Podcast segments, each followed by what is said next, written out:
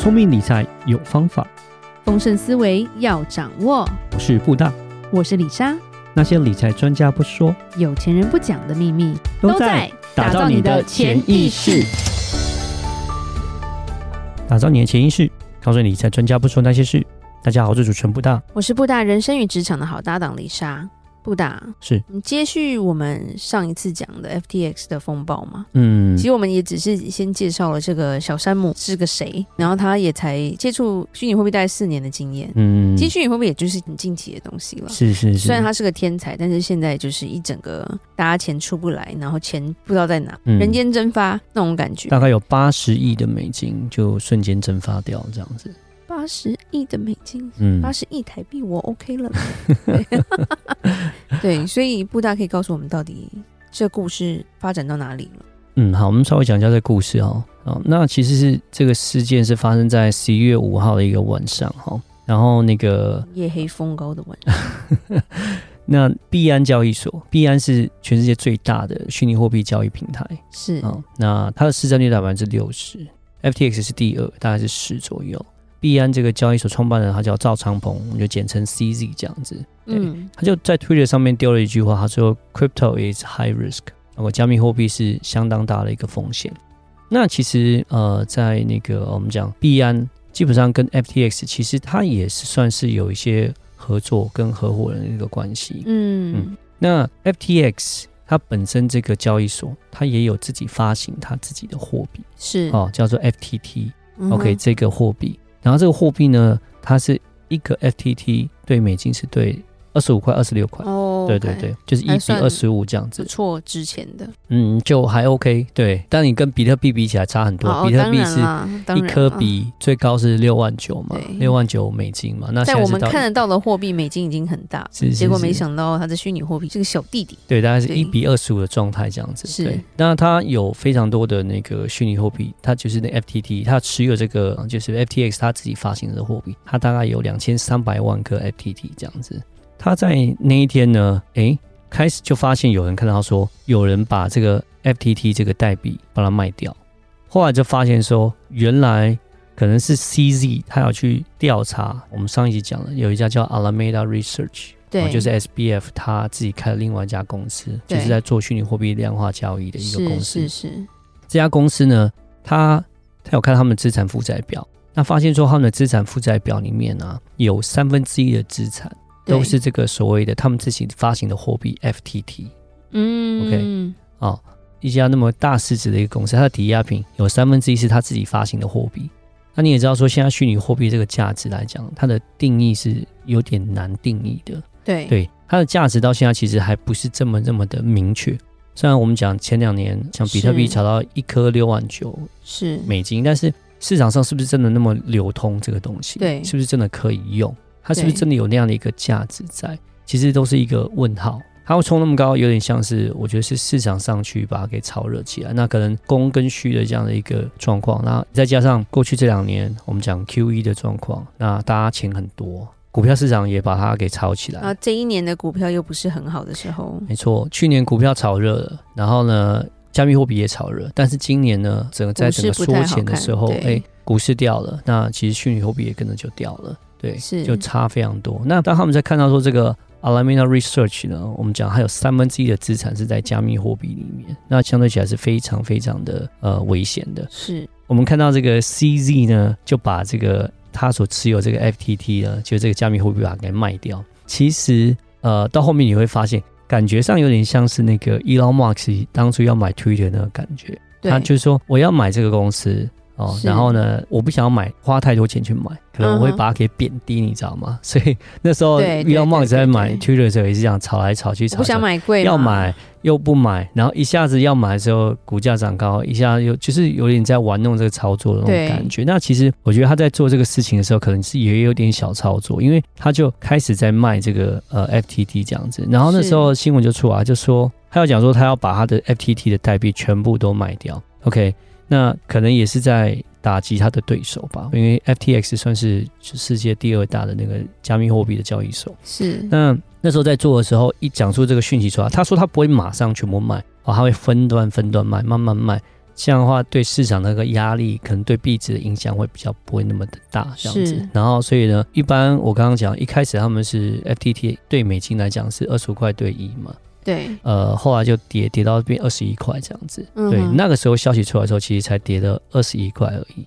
当然，当这个消息出来的时候呢，其实就会有一个抛售潮，你知道吗？大家投资人就会有点怕，会怕，会怕，对，他会怕。哎，大家在出清这个东西，是当出清这个东西的时候，其实真的是要想清楚，这种东西都是讲，就是市场就是供跟需哦。当市场上忽然间多了这个两千三百万颗 FTT 这个代币，谁要买啊？对啊，那没有人要买的时候，这个价钱会不会崩掉？就是这个这种状况。对，就会就是想象说，啊、呃，假设呃 Mercedes Benz 哦有一万台好了，对，忽然间大家都不要了，那这个价钱会不会掉下来？假设香奈儿包包在菜市场都没人买了，对，对我要讲女生听得懂。是，我觉得就像有这种感觉，就是忽然间李莎会去捡了，大幅的抛售。可是你捡的话，价钱就是会不会香奈儿不会在菜市场，但是很好是说，但没有，如果是香奈儿包，你会知道它的价值，对，对不对？你会去捡。对，对，但是 FTT 这个代币我看不到，你看不到这个价值到底在哪里？我跟他不熟，会不会有人去捡？这才是一个问题在这边。是，这是一个其实也不是一个非常那个我们讲就是很热门的一个币值，就不一定会有人去捡。因为它又更虚幻了嘛。嗯，那当然就 SPF 啊，他就开始在 Twitter 讲说，哦，我们财务状况没有问题，是我们是 OK 的。然后呢，因为开始也有所谓的挤兑潮，就是有客户来讲，看到这样的一个新闻之后，发现说，哎。我对于这个 FTX 的信心比较不是那么好，要开始在出清，对，开始出场了。好，那开始出场的时候，当然就是要缓和市场，基本上都是这样的一个状况。是哦，都要出来讲说哦，我们没有问题，对，对我们是有足够的资金去可以担保客户的资产这样子。而且那时候因为呃之前在分享过，今年嘛是那个 Luna 币，那也是有点类似像这样的一个状况，那个 Anchor Protocol 它也是忽然间有很多的一个挤兑潮。然后就突然间很大量的突然间大量挤兑潮，撑不住就撑不住就不见了。对，对，那 SBF 他就讲说，我们在这个呃 Luna 币上面，其实我们有学到一个经验，所以说其实我们是很 OK 的，我们没有问题的。哦，我们是有足够的资金哦，这样需要稳定这整个市场。那、呃、就是我们财务状况是没有问题，让大家有信心。骗人的鬼啊！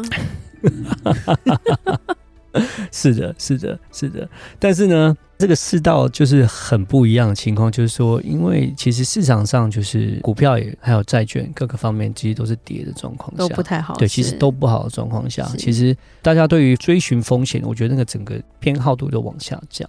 对对，因为你好像没有一个避险的东西可以扛住啊。嗯，扛住你去冒这个险啊。尤其是像我们讲到说，像呃，假设美金定存可能都有到五趴、四趴。对不对？都已经有那么高的时候，大家会开始比较不会去往风险的方向走。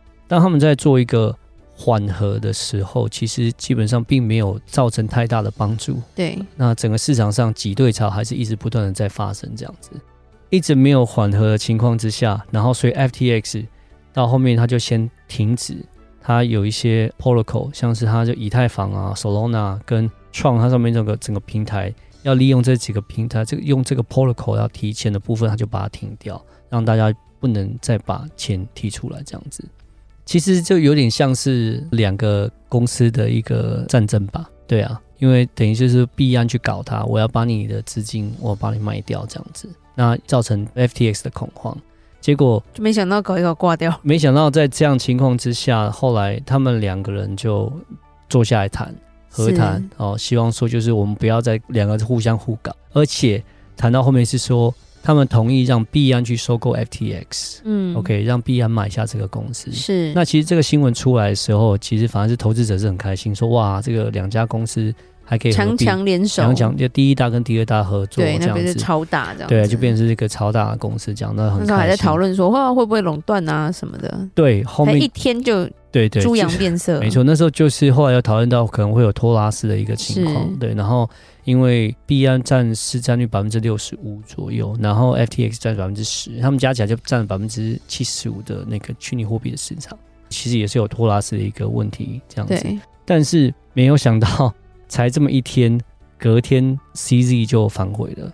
对，因为他们后来在谈的过程中，他们发现，呃，FTX 其实里面有很多的债务，是。它并不是外观大家想象的那么样体质好的一个公司。对。对，那其实你刚刚提到，Alameda Research 这家公司有三分之一的资金是在呃，它的资产是三分之一自己的 FTT 自己发行 FTT，然后它所发行的这些衍生性金融商品，其实有很多很多的杠杆在里面。是。对，那其实它里面的债务大概有八十亿美金。有，他说那个资金缺口大概八十亿，是，而且二十亿美金是凭空消失了。是，嗯、所以那时候就说是不是他放到私人口袋那种，就会有这些。